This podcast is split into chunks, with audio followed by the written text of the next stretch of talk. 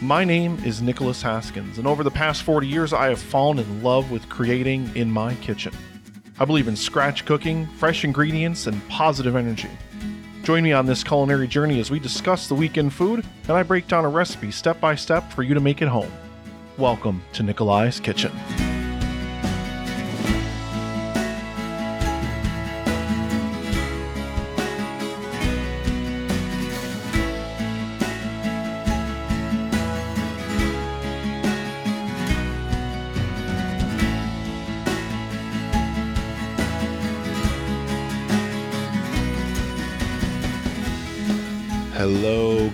Morning, hi everyone. Welcome to a brand new episode of Nikolai's Kitchen. I'm Nick Haskins, and welcome to my journey of scratch made food and positivity. If this is your first time here, welcome. It's an absolute thrill to have you here. And if you're a returning listener, welcome back. It's so amazing to have you back. so amazing to have all of you here today in my kitchen. Whenever you're listening to this, wherever you're listening to this, I appreciate you and I love you so, so much. Big shout out to everybody who's a Radford alum that listened to my Krusteaz episode, making it my second biggest episode ever.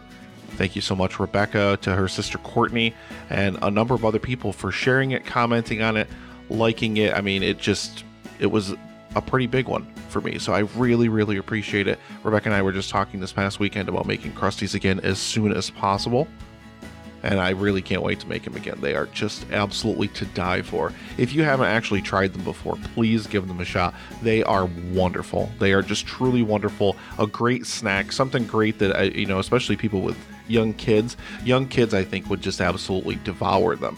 You know, you just make like a bunch of different flavors of them. So, so good. If you haven't checked out that episode yet, that was the quick bite that was released just this past Thursday. So make sure you go back in the archives and just look up Krusteaz. This past weekend was Valentine's Day weekend, and I spent the whole weekend with Rebecca, and it was absolutely amazing. She got me this whole Parks and Rec gift set with candles, a card from Jean-Ralphio that said life without me would be the worst. oh my lord, she is truly, truly wonderful, and I am incredibly, incredibly lucky man we had a wonderful weekend. And this week's episode is going to be all about breaking down everything, and I mean everything that I made over Valentine's Day weekend. Now, some things I'm not going to need to break down as much because I've already done so on this show, specifically herbed butter salmon back in episode four. So go back to episode four and check that out for the full breakdown on how I do that. I'll just recap that pretty briefly when we get to it. But, you know, I made herbed butter salmon mashed potatoes. I made steamed clams, not steamed hams, steamed clams. oh no, it's an Albany expression. But uh, I made homemade brioche bread. Shout out to my friend Brian for uh, a recipe that he actually I saw posted on his Instagram about a week ago, and I've never tried to make brioche bread, and I've been so into bread making lately, as you guys know, of course. Go back to episode 10 to listen to all about homemade bread, but I'd never made brioche bread before, and I really, really wanted to give it a shot. So I gave it a shot, and oh, I cannot wait to break down everything with that and the French toast that I made with it, topped with apples and a salted caramel. Oh, just absolutely. I mean an incredibly decadent way to start a morning i'll say that which you know your mileage may vary on that on that but uh just such a wonderful weekend. Again thank you so much rebecca for just being you. I want to take a moment to remind everyone about the upcoming live stream for the cure May 19th through the 23rd. Myself and podcast partners and content creators from around the world are going to be live for over 50 hours over that five day period to raise $15,000 for the Cancer Research Institute. They research cancer immunotherapy, which is basically training the immune system to fight cancer so that we can live one day in a future immune to cancer. Doesn't that sound like a wonderful world? Absolutely something worth fighting for. We've raised over $30,000 in the past four years, and I'm absolutely, absolutely thrilled. Even though it's, you know, I once again, I've overwhelmed myself with the workload for it. it's, it's okay. It's okay because I'm here for it and because it's a really, really good cause. It's something really, really important to me. So I always want to make sure that I put my full effort into making the event as good as I possibly can. So make sure you mark your calendars May 19th through the 23rd. Check that out. You're going to start hearing promos for that coming up soon. You're also going to start hearing promos for different shows, different podcast partners are going to be taking part in the event because I like to try to showcase, you know, those people that are going to be part of the event in the lead up to it. I'm also taking part in the 120 challenge, which you guys can still definitely get on board with. It's 100 miles by May 19th. So 100 miles by the time that the live stream for the cure starts. And I've only had a slow start. I think I'm only 11 or so miles into the challenge at this point, and it's almost a month in at this point. So, you know, you guys can still jump in. You guys can still definitely catch up. It's 100 days, $100, 100 miles. It's that simple. Do 100 miles before May 19th and donate $100 during the live kickoff event for the live stream for the cure on May 19th from 6 p.m. to midnight Eastern Time. Jump right in. Be absolutely, absolutely thrilled to have you. Use the hashtag 120 challenge. That's 120 challenge. Whenever you uh, check in your distance, just walk or run 120 miles. I'd be thrilled to be joined by you.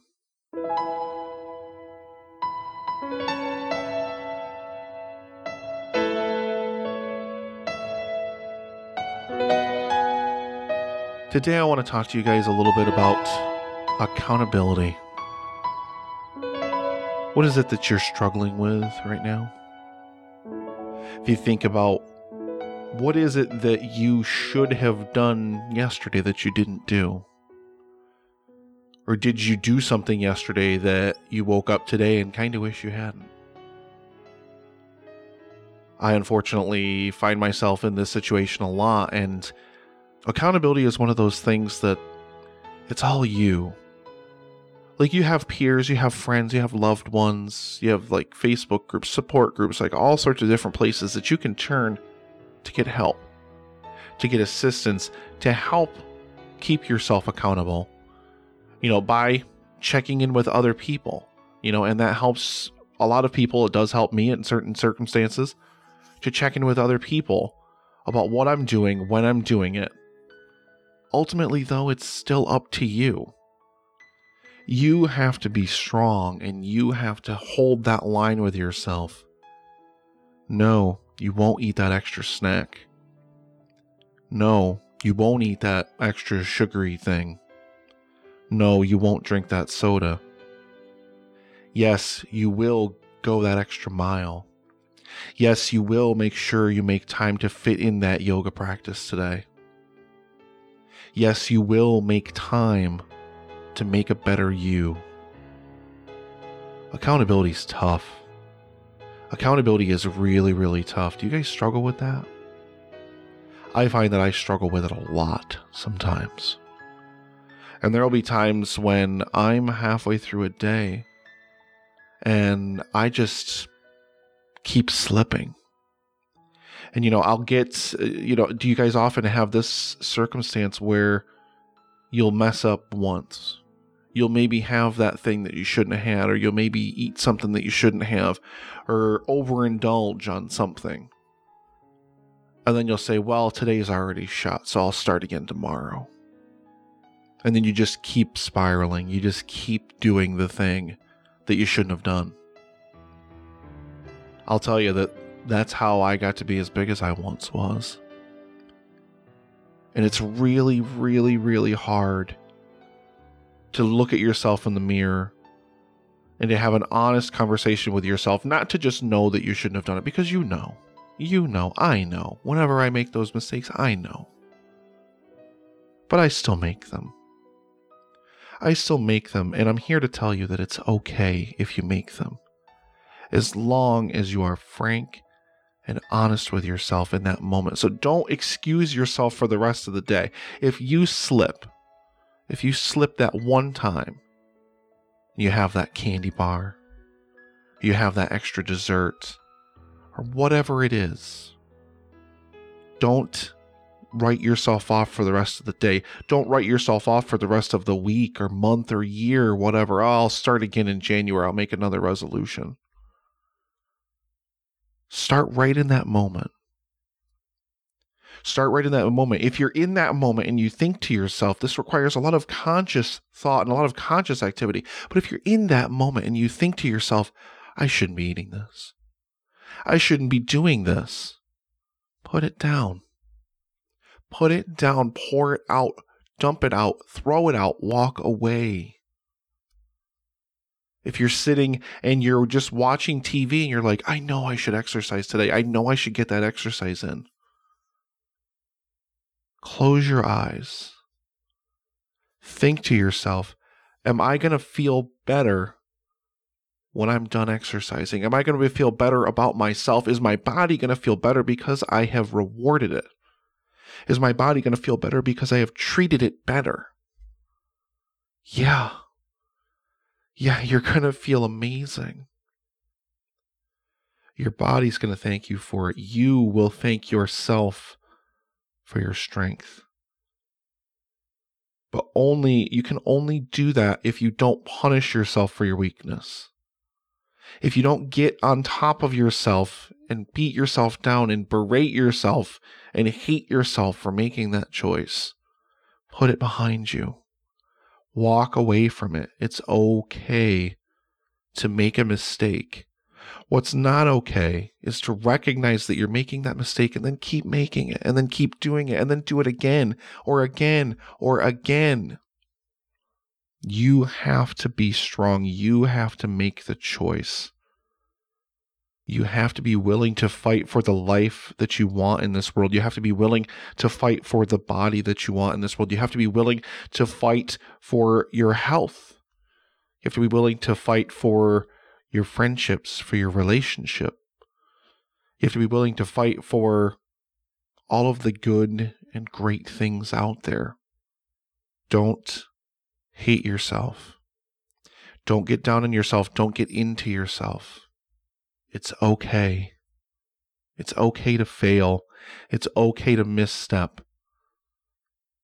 But recognize that you need to hold yourself accountable Start in that moment. Start right that very day and say, no more.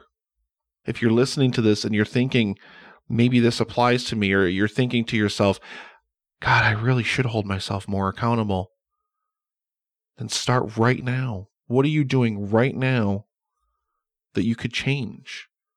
What is the behavior that you're not holding yourself accountable for? And I'm recording this and I'm telling you guys all of this because I struggle with it so, so much. I have always had a voracious appetite, always, and such an incredible sweet tooth.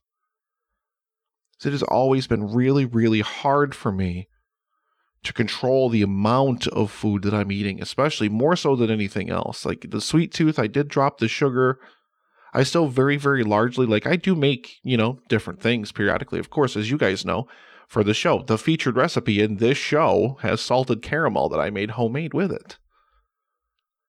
You know, but drop the sugar means dropping that processed sugar, that garbage sugar, high fructose corn syrup. And it also means modifying and dropping excessive sugar and not overindulging in sugary things because it's not healthy. It's so, so bad for you. But my appetite has always been just absolutely voracious. I eat with big, I got a big mouth. I mean, you guys hear me. I got a big mouth. so I just tend to shovel food in. I always have. So it's so tough for me to stop myself, to say, Nick, slow down. Eat a little bit slower. No, you don't need a second helping. That was one of the biggest changes I had to make, not just with drop the sugar, not just with exercising, but when I started on my weight loss journey, I'm convinced that that's what really, really pushed me to lose 125 pounds. Because I started holding myself accountable for how much I was eating, for what I was doing. No, Nick, you don't need a second plate one plate is enough. Because my problem was is I was loading up 1500 calories on a plate and then going back twice. It's not healthy. It's not healthy and I knew it wasn't healthy. It was terrible. tasted really good. I've always loved food. Like that this show is a testament to that. But this show is also a testament to holding myself accountable. Something that I have not done the best with of late. Of really, really hard lining myself. Nick, you will not do this. You will not eat that. You will not have that extra thing. It's late night and you're hungry. Drink some water. Fill up that stomach with some water. Don't eat something now that you're going to regret in the morning. So that's my extension to you. And that's what I hope to give you with this week's positivity. Don't don't be afraid to hold yourself accountable. Hold yourself accountable. No one else is going to do it for you. You can have all the friends, all the Facebook groups, all the peer groups that you're checking in your results with. You can have all of that that you want. But they're not the ones staring into that refrigerator. They're not the ones not turning on that yoga video or going outside to get that mile in or getting on the treadmill, getting on the elliptical, picking up that weight, whatever whatever it is. You have to be responsible for you. And I hope that you have the strength. It's so, so hard for me to have the strength to do that. But I believe in you. I know that you can do this. I know that you can because I did. I'm not exactly where I want to be weight wise, of course, because I do still love food. I hope that you have the strength. I hope that you can find the strength. I know that you can do this if you set your mind to it, if you believe in yourself. I believe in you. I'm going to take a moment here to spin a little something for my good buddy Gerald, new patron to the show. Thank you so much, Gerald. For his Golden Peas movie awards. He does these movie awards every single year where he puts all the polls out to everybody out there in the internet sphere, the Facebook, the Twitter, the Instagram sphere to vote for your choices. And then he does this whole big award show. I think Loy Sauce, my former co host on Epic Film Guys, is going to be doing that with him again this year. So I'm going to spin a promo for that in place of just the normal kind of fade up the music sort of thing that I usually do here. And then this week again, there's no This Week in Food because the breakdown section in the back half of the show is going to be all about This Week in Food, specifically this weekend, and all of the amazing things that I shared with Rebecca over our Valentine's Day weekend. You guys are absolutely amazing. Don't go anywhere. I'll be right back. Hello, listeners. I want to talk to you for one second, real quick, about the Golden Pea Movie Awards, referred to lovingly as the Golden Peas. Every year, I take the opportunity to celebrate the year in film, and 2020 is no different. Please head over to 2peasonapod.com slash golden peas and find all of the nominees as well as links to a ballot that you can use to vote. Voting is open from January 29th until March 1st of 2021. We feature all of the main categories that you will find at shows like the Golden Globes and the Oscars, but we poll the film and Twitter and podcast community to get those nominees. And as you know, they are chosen by you. So please cast a ballot, head over. Once again, it's 2peasonapod.com slash golden peas. We love movies and we love celebrating movies, and we hope you come to the party this year. Those of you who know me really well, or if you've listened to this show long enough, I'm sure that you're more than well aware that I really love to be a little elaborate when it comes to my food planning, or as Rebecca would call me, I'm extra. but I am, and I can't I can't deny that because I do love to plan sometimes a meal that's, you know, beyond my scope or has too many moving parts or just too many different things all crammed into one small space. So it's been a challenge to learn to kind of dial that back, but thankfully I have a partner who is, you know, she's just like, know, we don't need to do all of that. You know, she'll just tell me, say, you're being a little extra. And then I'll immediately recognize and be like, yeah, I am. She checks me on things, which I think is really important in any good relationship to just check each other. I think that's very, very important. I'm very, very grateful to have that in Rebecca. This past weekend, however, of course, it was Valentine's Day, so I got the excuse to be extra. I mean, whenever you need to just grab an excuse and grab one, you know? So I want to break down everything that I made over Valentine's Day weekend, except for the things that I've already broken down on this show in the past. Like I said, I'm not going to break down the salmon, but we will talk about it briefly when we get there.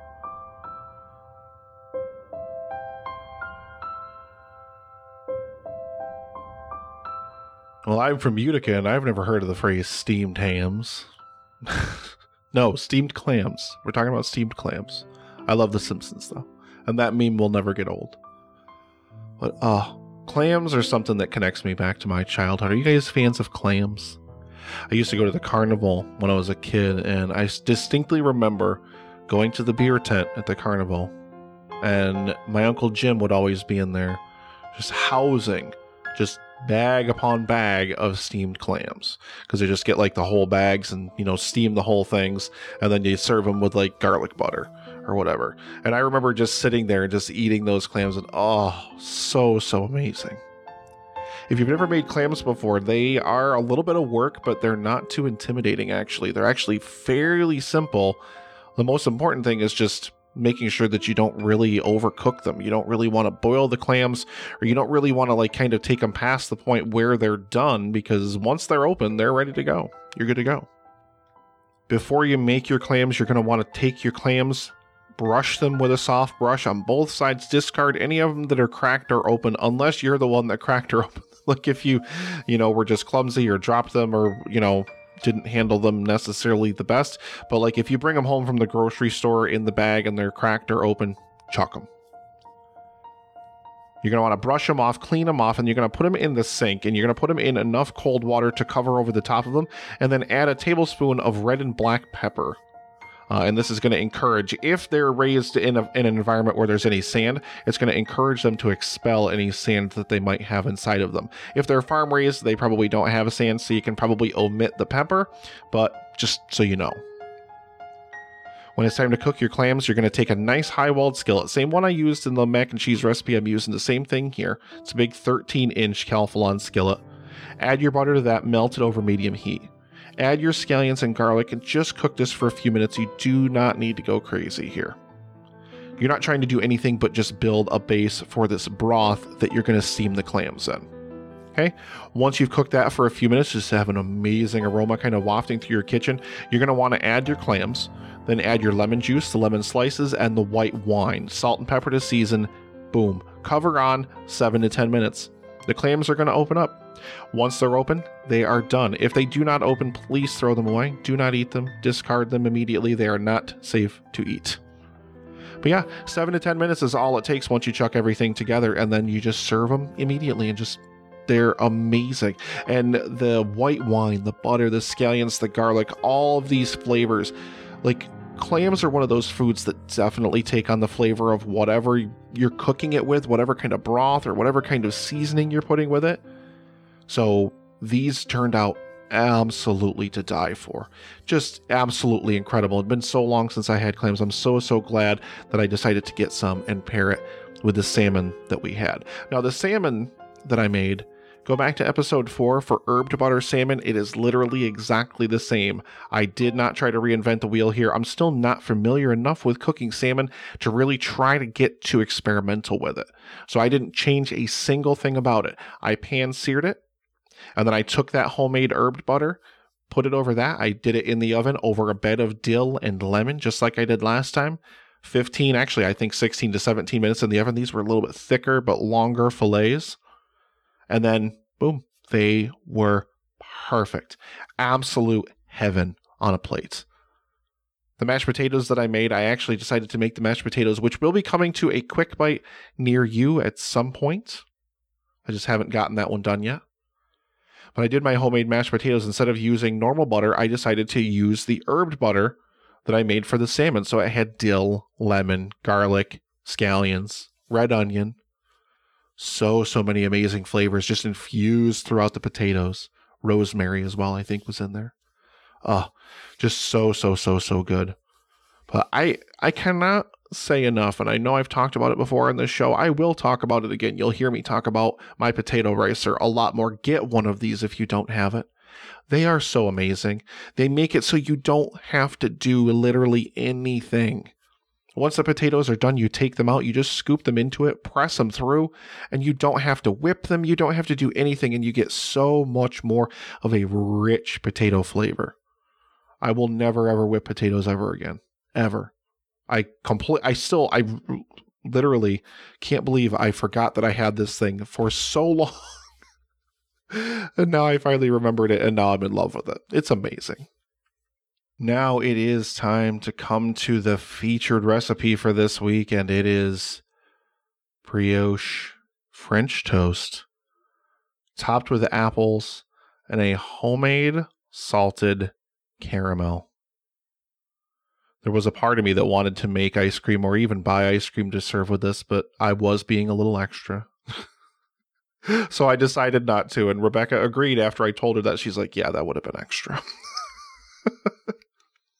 I had never ever made brioche bread before. Like I said, my friend Brian made brioche, posted it to his Instagram, and I saw it, and I was just like, oh, I've made so many breads, but it's all been basically just the same kind of bread. I haven't stepped out and tried to make any other kind of bread yet. So when I saw this, a plan immediately formed because I'd already found a, a recipe, and I can't remember where it was but I saw a recipe, I think it was in a Facebook food group that I'm in, honestly, for crepes with an apple reduction and a salted caramel topping. So I really wanted to make something similar to that for Rebecca initially for kind of our Sunday brunch on Valentine's Day. And then when I saw this brioche bread, I was like, I'm making French toast and I'm making it with that brioche bread. So he provided me with the link to the recipe, which is from Emma Duckworth Bakes. She is from the UK, so the website, all the cooking instructions are also in metric. So I actually went ahead and converted them into American for everyone out there who is, you know, not used to using the metric system or whatever. I would still say, especially when it comes to things like the flour, if you have a kitchen scale, which I am lucky enough to use it use it because you want 500 grams of flour. This turned out so, so amazingly. I can't wait to break this down for you. You are going to need two and a half teaspoons of active dry yeast or a packet of active dry yeast, three quarters of a cup of whole milk, and you're going to make that lukewarm. You want a half a cup of caster sugar. If you're not familiar with caster sugar, it is a finer baking sugar. So it's finer than granulated sugar, but not as fine as powdered sugar. If you don't have caster sugar, if you haven't bought any, I've never bought any myself, just make your own. You just want to do a half a cup of caster sugar. So you need a half a cup plus one teaspoon of granulated sugar, and then you can throw it into a mortar and pestle, which is what I did, or you can throw it into a spice grinder. You just don't want this to turn into a powder where it's going to start to clump together. So once it gets to be nice and fine, where it's starting to powderize, but where it's not powdered sugar, you don't want to go that far because you're just not going to have the same results if you do. Her recipe calls for 500 grams of flour. If you have a kitchen scale, please use it. But I will say I had to add more flour to this. I had to add about another quarter of a cup of flour almost to this in order to get this to come together. Uh, and I broke this down. This is about three and a half cups of flour total, is what I used. I actually used two cups of bread flour and one and a half cups of all purpose flour. She just says plain flour. So, whatever that means to you, if you want to do three and a half cups of plain flour, 500 grams of plain flour, just do that. You're going to need a teaspoon of salt, two large eggs at room temperature, two teaspoons of vanilla extract. You can also use vanilla bean paste, which is what she recommends. 10 tablespoons of unsalted butter. And then you're going to need another two tablespoons of unsalted butter, but this is just to grease the loaf pan. To make this bread, you've got to proof your yeast. So take your milk, add a tablespoon of your caster sugar to it, and then add the yeast, stir it together, and set it aside. Let it get nice and foamy and frothy five to 10 minutes or so. She recommends using a stand mixer. I would also recommend using a stand mixer if you have one. I do not have one, and this recipe gets a little messy at one stage if you don't. So you're going to add your flour, your caster sugar, and your salt together. Just kind of whisk that together until it's incorporated. Then you're going to want to add your yeast mixture, your eggs, and your vanilla bean paste, and then just kind of mix this together with your hands or in your stand mixer, you know, for about three to five minutes until everything comes together really, really, really well. This is where it's going to start to get messy if you're doing this by hand. I'm sorry in advance. I was so frustrated when I was making this and I was so worried that I made it wrong. Stick with it. I promise you it's going to come together. Start adding in your butter gradually. Take that 10 tablespoons of butter that you've got cubed up and just add a few tablespoons worth of it at a time. Just knead it in, work it in, keep working it in. It will be extremely messy. Again, I'm sorry. if this doesn't come together into a dough ball once you've incorporated all your flour, because I just had like this mush butter paste thing going on. So I added some more flour. Like the initial recipe, the 500 grams equates to roughly three and a quarter cups of flour. I added another quarter cup in there once I got to this stage because this was just not coming together. It was way too wet.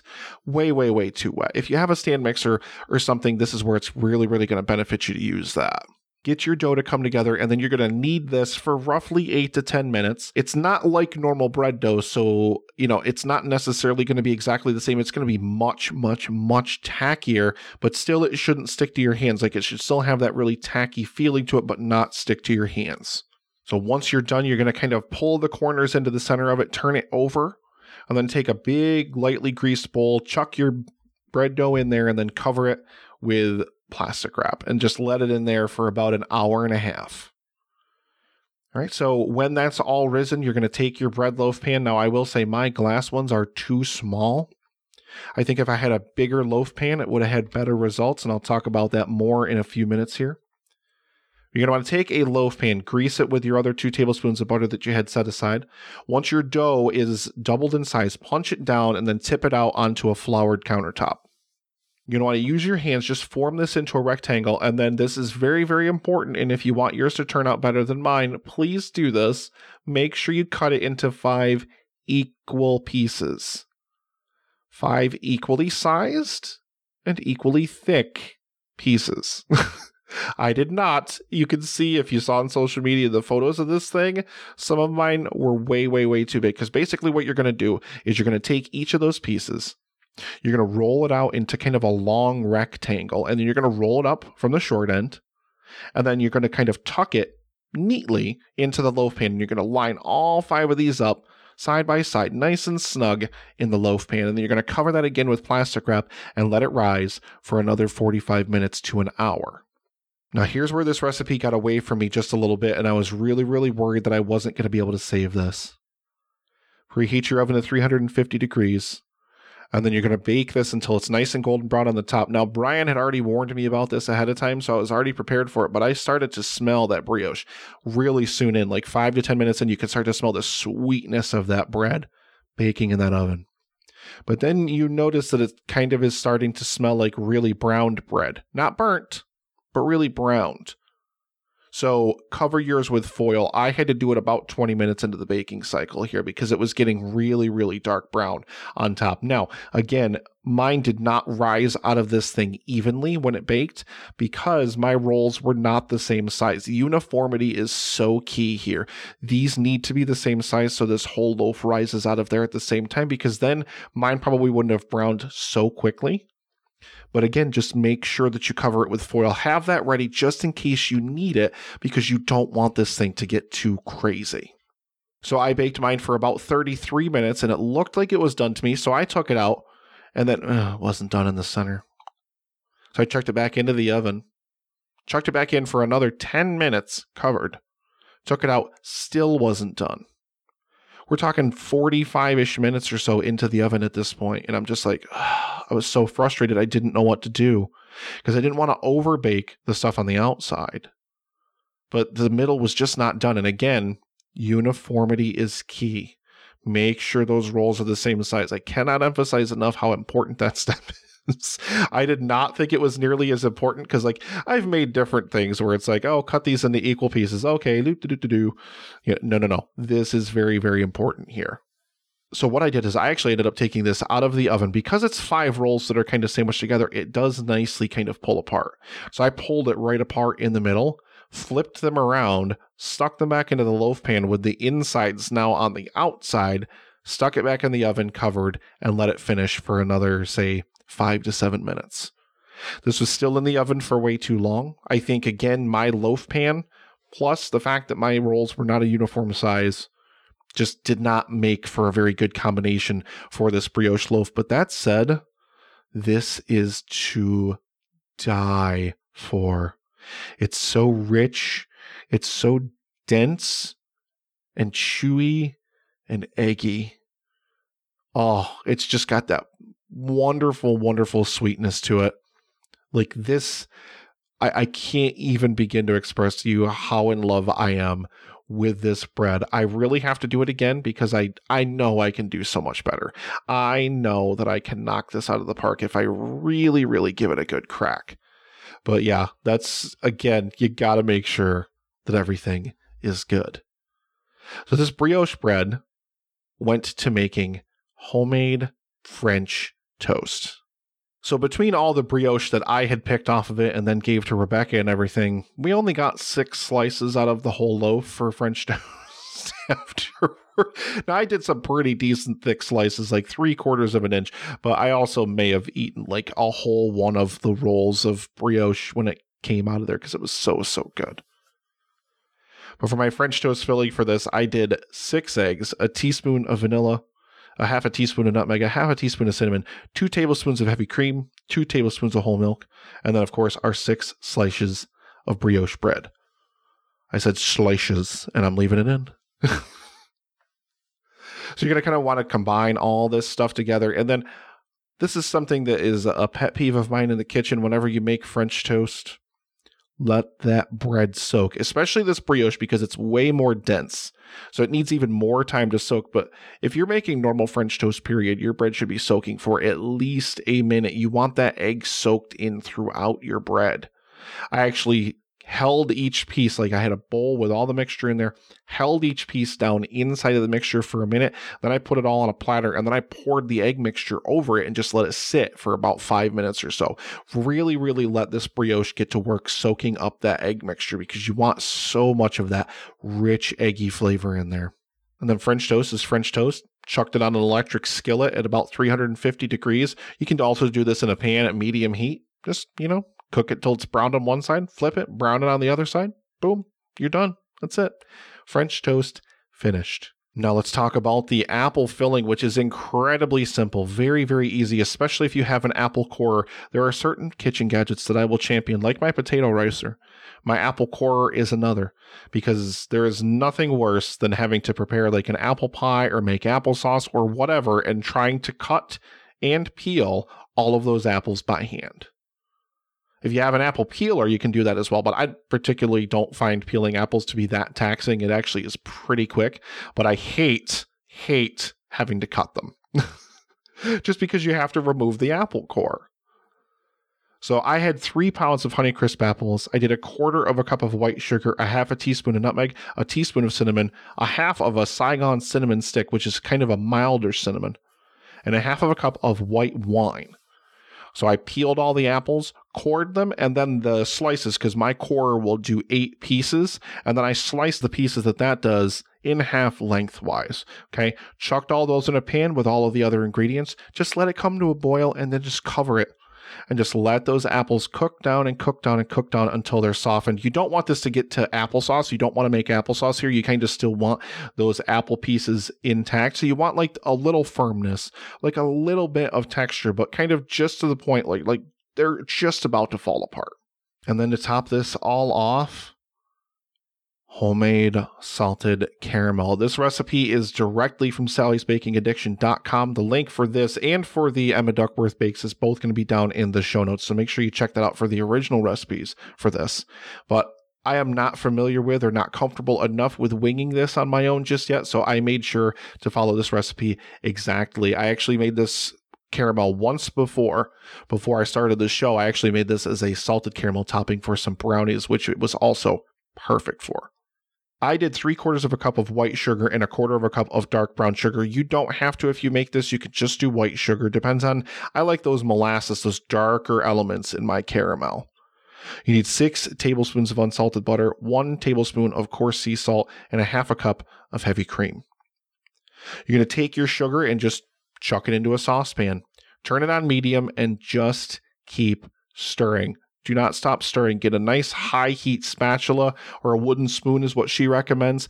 Either or doesn't matter. You don't want to use, you know, something cheap here.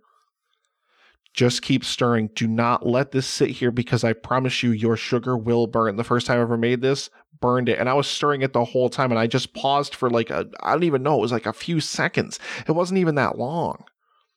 But I promise you, another set of hands in the kitchen to make this would really, really be beneficial too.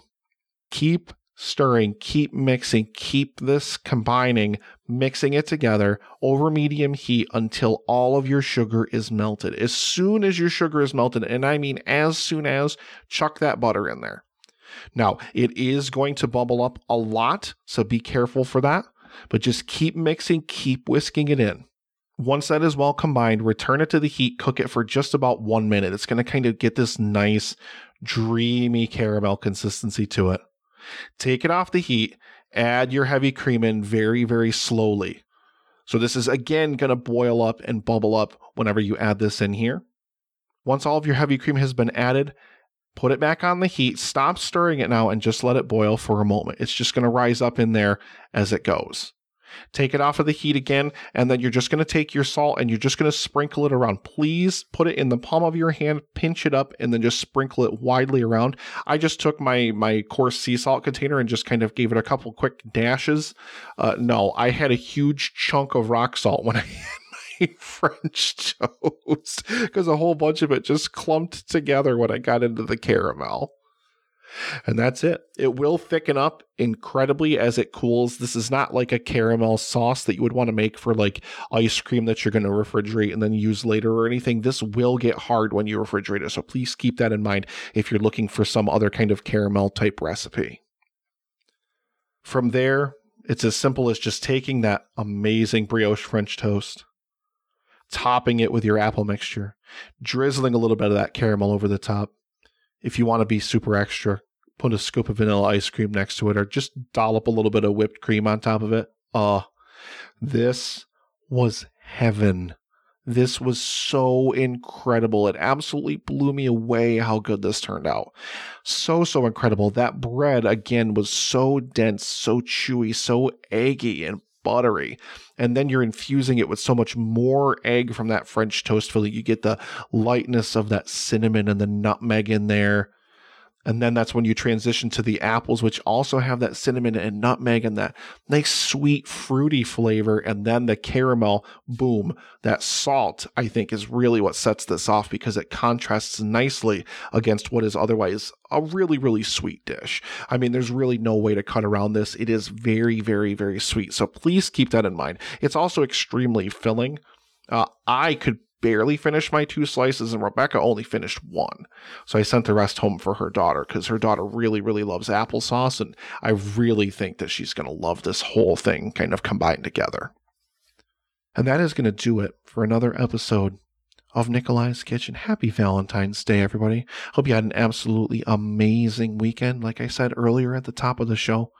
And I hope that you're doing absolutely wonderful. If this is your first time here, you're not sure where to listen to or where to find the show, somebody provided you with a direct link. You can find us on any podcatcher under the sun head out there, look for the show. I promise you will find it. Head to nikolaiskitchen.com. All the links are down in the show notes. It will take you to all of the relevant social media links as well as places you can find the podcast out there on the web. Head over to YouTube, the link again down in the show notes. Check out my Seven Days to Die survival series.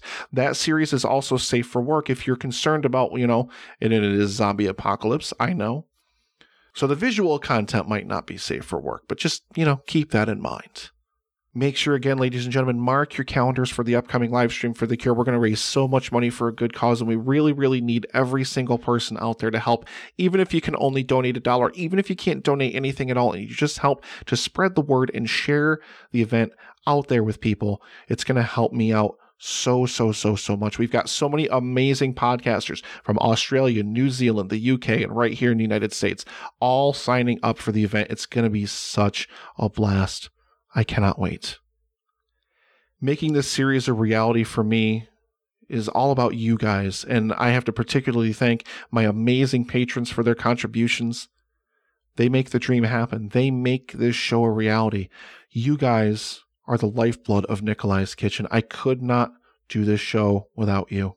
So thank you so much from the bottom of my heart. If you want to sign up on Patreon, again, the link is down in the show notes. Head over there for rewards and coming up for the top tier patrons in March is going to be the next gift box from my kitchen.